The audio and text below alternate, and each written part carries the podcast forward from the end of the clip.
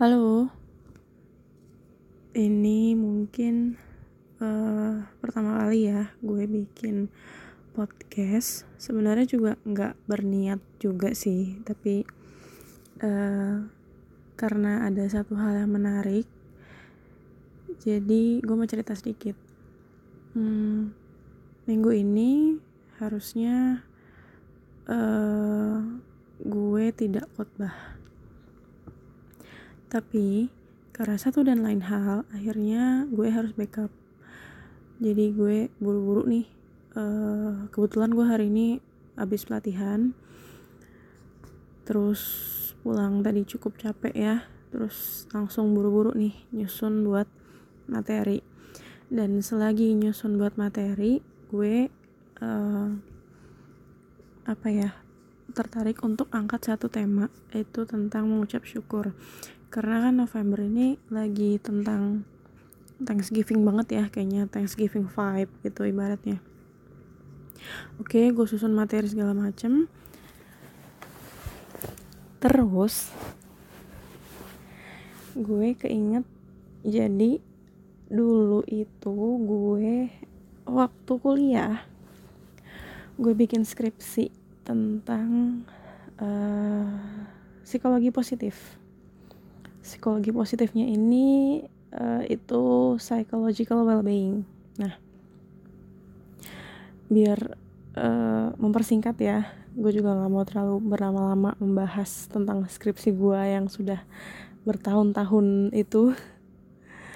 Uh, jadi intinya gue uh, karena keperluan skripsi, gue membeli sebuah buku judulnya psikologi positif uh, pengarangnya itu Iman Setiadi Arif nah gue nggak tahu ya siapa si Iman Setiadi Arif ini latar belakangnya apa. Pokoknya ya karena judul psikologi positif gitu ya jadi ya udahlah kayaknya cocok nih buat skripsi gue gue beli. Gue beli gue baca hmm oke okay, baik isinya menarik. Terus setelah gue baca baca baca baca sampailah gue di chapter terakhir. Nah chapter terakhir ini dia membahas tentang makna hidup. Nah, dan yang menariknya ya di chapter ini, di chapter yang makna hidup, si penulisnya ini dia somehow out of nowhere gitu ya, dia membahas tentang Ayub. Ayub yang ada di dalam Alkitab. Dan otak gue kayak mikir sih, kenapa jadi Ayub ya? Nah padahal nih di judulnya psikologi positif pendekatan saintifik menuju kebahagiaan. Pendekatan saintifik. Ada Ayub wah. Otak gue langsung langsung membuat langsung nalar gitu ya langsung membuat uh, sebab akibat gitu. Kalau ini buku aja ya judulnya aja pendekatan saintifik dan dia menggunakan contohnya tuh Ayub. Berarti bisa kita simpulkan hal-hal yang ada dalam Alkitab itu bersifat saintifik bersifat sains bisa diterima oleh otak bisa diterima oleh logika dan ya masuk gitu masuk di pikiran kita. Bukan sesuatu yang simsalabim gitu abrakadabra gitu. Enggak. So it makes me wonder oke okay, Alkitab itu memang bukan apa ya ibaratnya bukan kitab yang mengada-ngada tapi memang sesuatu yang scientific. Gitu. Oke okay. hmm, nggak sampai di situ yang menariknya lagi adalah uh, ketika ketika tadi dia bahas chapter tentang makna hidup ya dia bilang bahwa kita bisa lihat contoh yang paling bagus tuh dari Ayub. Seperti yang kita tahu ya uh, eh, gue nggak tahu sih kalian tahu juga apa enggak ya udah deh gue ceritain aja pokoknya ya. Jadi uh, intinya Ayub ini dia tuh orang super duper duper duper kaya raya. Dia punya segala galanya punya harta punya anak yang banyak kayaknya hidupnya sempurna gitu ya. And then uh, dia dicobailah sama iblis gitu dicobai oleh iblis. Dan semua muanya tuh dihilangin jadi hartanya habis anaknya meninggal bahkan dia kena sakit kena penyakit kusta seperti itu ya. Dan kemudian nggak sampai di situ bahkan istrinya pun meninggalkan dia gitu istrinya meninggalkan dia teman-temannya menghujat dia teman-temannya bahkan menuduh lo bikin dosa apa yuk sampai lo ditulah kayak gini? Buset dah gitu kali ya teman-temannya ya nyinyir gitu ya. Ngejulit gitu ngejulit. Wah gila si Ayub. Dosa apa ya dia ya? Gede banget tuh kayaknya dosanya tuh. Sampai bener-bener abis semua. Abis bis bis bis bis. Nggak ada lagi yang tersisa gitu kan ibaratnya. Dan kalau kita baca ya di Alkitab memang Ayub itu dia tidak tidak tidak ada dia menyalahkan Tuhan seperti itu ya. Dia tidak ada menyalahkan Tuhan tapi memang dia dalam sisi kemanusiaannya dia dia pasti ngeluh dong. Ada ada beberapa bagian ketika dia berkeluh kesah ketika dia apa ya mungkin menangis merintih ke Tuhan seperti itu. Kenapa sih gue? Kenapa harus gue? Gitu mungkin ibaratnya hmm, dan di tengah rintihan dan pertanyaan-pertanyaan yang tidak terjawab akhirnya Tuhan datang nih. Tuhan datang Tuhan jawab pertanyaannya Ayub. Karena kalau kita telah gitu ya sebenarnya Ayub nggak minta semuanya balik. Dia nggak minta kekayaannya balik dia nggak minta anak-anaknya balik dia cuma minta Tuhan apa sih makna hidup gue? Ketika gue kehilangan semuanya ketika teman-teman gue nggak ada yang dengerin gue istri gue bahkan meninggalkan gue apa sih makna hidup gue? Gue tuh cuma pengen lo tuh datang kasih tau gue udah kelar. Tapi dia nggak dapet itu gitu. Sampai suatu hari Tuhan datang dan menjawab pertanyaannya Ayub. Dan menariknya ya ini menarik banget. Ini dibahas nih di buku ini. Tuhan itu kayak nggak nyambung tanda kutip ya. Kayak nggak nyambung jawab pertanyaannya Ayub. Ayub nanya kenapa harus gua? Ya kan? Ya kurang lebih lah seperti itu. Ayub bertanya seperti itu. Tapi kalau kalau kalian baca ya di Alkitab itu dari ayat eh dari ya dari pasal 38 kalau nggak salah. Pokoknya terakhir kan Ayub 42 ya. Sampai terakhir itu intinya Tuhan menjawab Ayub dengan menceritakan penciptaan. Wah gila. Ini kalau dilihat secara awam ya ngomong apa sih lu gitu? Ibaratnya si Ayub mungkin ya bisa ngomong seperti itu. Ngomong apa sih gua nanyanya A dijawabnya A B C D E F G nah kalau di bukunya nih gue agak nyontek-nyontek dikit ya jadi hmm, dia uh, mengambil konsep uh, chaos, logos, dan kosmos. Jadi, kalau menurut buku yang gue baca nih, Hmm, kenapa Tuhan menjawab Ayub menggunakan perumpamaan penciptaan? Karena kalau kita lihat ya di penciptaan itu ada hmm, peristiwa yang bisa kita lihat. Jadi ada chaos, ada logos, ada kosmos. Nah, apa sih chaos, logos, dan kosmos ini? chaos itu uh, kekacauan ya kekacauan ketidakteraturan seperti itu. Nah kosmos adalah keteraturan. Jadi uh, cerita penciptaan itu ya cerita tentang terciptanya keteraturan dari kekacauan. Berdirinya keberadaan dari ketiadaan dan tersingkapnya makna dari ketak bermaknaan jadi kalau kita lihat di Alkitab ya kan ketika penciptaan itu ya bumi itu kan gelap gulita ya gelap gulita nggak ada apa-apa. Jadi dan kemudian ketika Allah berfirman muncullah uh, berbagai macam uh, binatang kemudian uh, muncul apa terpisahnya darat dan laut seperti itu. Jadi dari yang gak ada dijadikan ada seperti itu. Dari yang kacau dibuat jadi teratur. Dari yang tidak bermakna jadi bermakna seperti itu.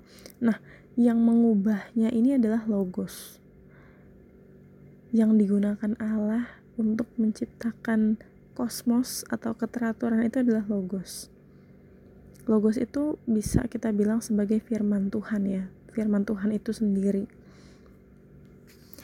kalau uh, dalam tradisi filsafat Yunani, logos itu konsep yang sangat dimuliakan, sekaligus misterius. Seperti itu. Jadi bisa kita bilang logos itu wisdom, wisdomnya Allah, firman Allah, seperti itu ya. Uh, Oke, okay. dan apa sih hubungannya dengan si Ayub ini? Kenapa? Kenapa Allah menjawab pertanyaan Ayub dengan membahas soal penciptaan? Tadi kita udah bahas tentang uh, chaos, logos, dan kosmos ya.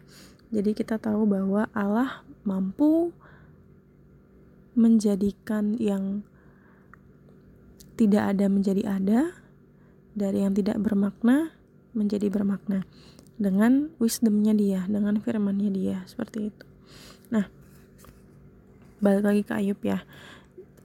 Uh, ketika Ayub dicobai gitu ya, dia tidak berfokus pada pada harta, pada hal-hal yang hal-hal yang tadinya dia miliki kemudian dia hilang. Nggak dia nggak berfokusnya ke situ. Tapi dia berfokusnya pada kenapa? Kenapa saya? Kenapa saya dan Ayub jadi kehilangan makna hidupnya dia? Dia segala konsep segala pengetahuan segala kebenaran yang dia pegang runtuh ibaratnya uh, kayak gedung gitu ya kayak gedung tinggi terus tiba-tiba dihancurin gitu dihancurin sampai benar-benar roboh sampai tinggal kepingan-kepingan Nah, kayak gitulah hidupnya Ayub ya. Tapi di sini Tuhan seperti mau bilang bahwa ya aku mau rekonstruksi loh. Aku mau rekonstruksi cara berpikirmu. Kebenaran yang kamu pegang. Makna hidupmu mau aku rekonstruksi loh. Seperti itu. Dan dalam penciptaan kita kita bisa bilang bahwa kita nggak kita nggak pernah tahu ya bagaimana caranya Tuhan uh, bisa gitu ya men apa ya menciptakan bumi sedemikian kompleksnya tuh kita nggak paham caranya seperti apa prosedurnya gimana SOP-nya kita nggak paham karena memang hikmat Tuhan itu sesuatu yang terlalu besar untuk dicerna oleh otak kita.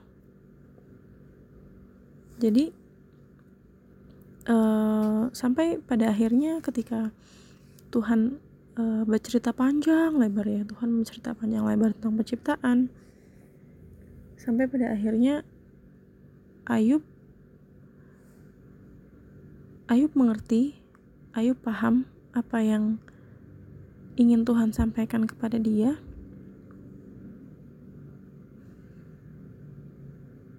Dan akhirnya Ayub meminta ampun. Dia menarik kembali semua kata-katanya dia, semua keluh kesahnya dia. Karena gini, ibaratnya Tuhan tuh pengen ngomong gini. Eh, Yub. Ketik gini gini gini gini gini. Ketika lo sedih, ketika lo uh, meratapi hidup lo yang selama ini lo tahu tujuan gue tuh nggak cuma itu loh. Kayak Tuhan tuh punya higher meaning higher meaning buat Ayub. Bukan cuma bu, bukan cuma sekedar hmm, oke okay, lu gue cobain kalau lu lulus ya udah lu bakal gue tambahin harta lo dua kali lipat. Enggak enggak cuma itu doang. Tapi Tuhan punya higher meaning buat Ayub. Kayak makanya kenapa dia uh, memberikan menjawab pertanyaan Ayub dengan penciptaan ya? Karena memang seperti kita tahu bahwa penciptaan itu sebenarnya punya higher meaning. Higher meaningnya apa sih dari penciptaan? Yaitu penebusan dosa manusia. Benar gak? ketika Tuhan menciptakan bumi dan segala isinya akhirnya Tuhan menciptakan apa? menciptakan manusia menciptakan manusia yang serupa dan segambar dengan Allah. Ketika Allah menciptakan manusia dia juga sudah menciptakan rencana penebusan buat kita. Jadi Tuhan menciptakan dunia itu ya bukan iseng gitu. Ah gue iseng ah nyiptain dunia gitu ya. Nyiptain dunia nyiptain uh, manusia gitu ya. Iseng aja gitu. Enggak.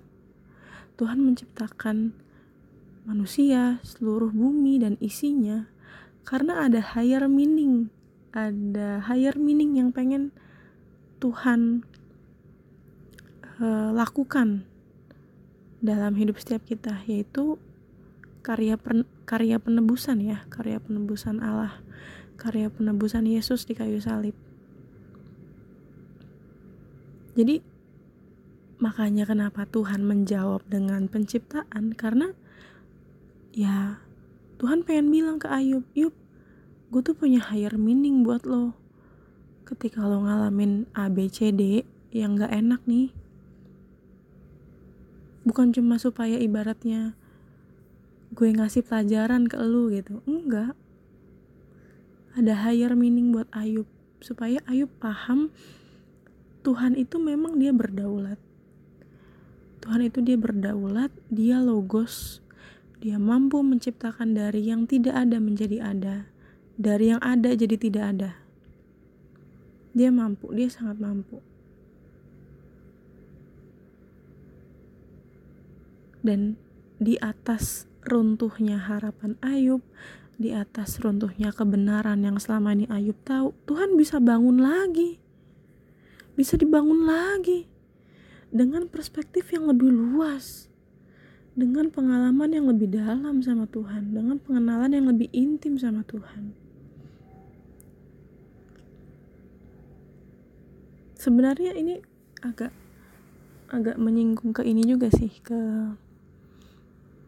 hmm, penebusan ya penebusan di kayu salib karena ketika Tuhan Yesus bilang e, aku akan e, meruntuhkan dan membangun kembali bait Allah dalam tiga hari nah itu.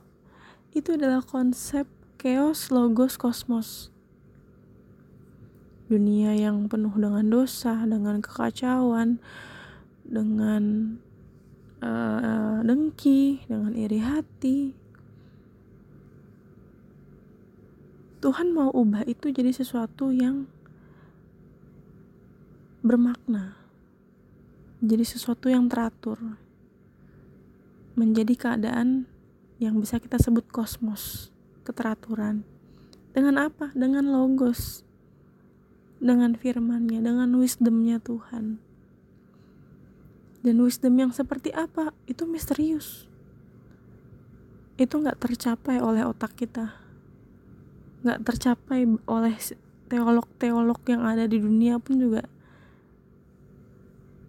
nggak bisa nggak masuk gitu karena memang karya per, karya penebusan Tuhan itu sesuatu yang uh, mulia. Dan ketika gue baru dan ketika gue tahu hal ini ketika gue baca buku ini gue kayak merasa okay this is something new. This is something yang gue nggak pernah dapet di gereja gue nggak pernah dapet di sekolah minggu gue nggak pernah dapet di komsel tapi gue dapet dari buku sekuler. Catet ya bukan buku rohani. Bukan buku uh, apa buku tentang yang membahas Alkitab tuh enggak. Ini bukunya benar-benar sekuler membahas tentang ilmu psikologi. Tapi gue bisa dapat sesuatu dari sini gue bisa dapat pengenalan lebih jauh. Gue bisa dapat pengenalan yang lebih dalam tentang kisah Ayub. Gimana Ayub sekeren itu dia bisa menghadapi uh, even dalam hidupnya dia yang mungkin gak semua orang bisa ngejalanin itu.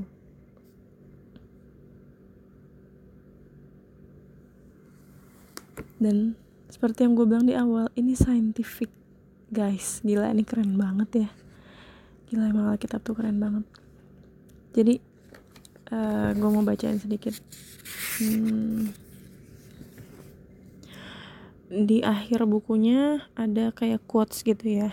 Dia bilang gini to save yourself or to have a meaningful existence is to commit to commit is to love and to love is to be self-giving. Jadi artinya nih kalau kita pengen punya hidup yang bermakna uh, kita harus komit. Komitnya komit ke siapa nih? Komit tentang apa? Kalau dijelasin di sini kita berkomitmen terhadap sesuatu yang ada di luar kita. To commit is to love. Berkomitmen itu ya artinya lo mencintai, lo menyayangi.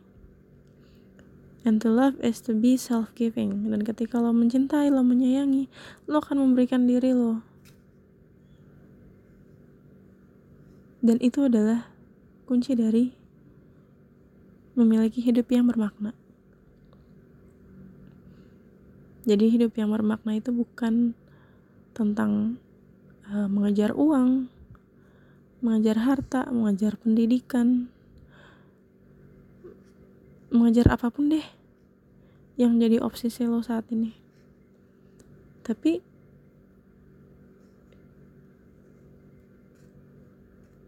memiliki makna hidup itu ya supaya kita punya makna hidup ya memberi diri self giving memberi diri kepada sesama. Memberi diri kepada keluarga. Banyak hal. And it really bless me to have a new perspective on this story tentang Ayub. Padahal dulu kalau baca baca kitab Ayub ya kagak nyambung. Kenapa Tuhan jawabnya seperti itu? Padahal kalau kita telah ya sebenarnya Ayub berhak marah dia berhak marah dia berhak nanya ke Tuhan kenapa harus saya kenapa harus seperti ini gitu. Tapi setelah gue tahu dan gue baca gue jadi pengen membagikan ini ke teman-teman yang lain. Gue jadi pengen membagikan ini ke kalian semua. Supaya one day ketika kalian berada di posisinya Ayub let's say kalian mungkin gak separah Ayub ya tapi mungkin uh, memiliki penderitaan atau pergumulan yang sama ingat bahwa Tuhan itu takes control loh atas hidup lo. Ketika lo struggling ketika lo bergumul ya di saat itu pun juga dia sebenarnya juga masih take control atas hidup lo gitu. Dia nggak yang oh lo lagi bergumul ya ya udah nggak apa-apa biarin aja. Enggak. Dan Tuhan punya higher meaning buat kalian. Mungkin kalian nggak nggak nggak nggak langsung tahu saat itu juga tahun itu juga atau lima tahun lagi mungkin gak tahu meaningnya apa atau mungkin kan gak pernah tahu meaningnya apa. It's okay gak apa-apa. Karena ya seperti yang Yusuf bilang ya. You know better than I. Tuhan lebih tahu yang terbaik buat kita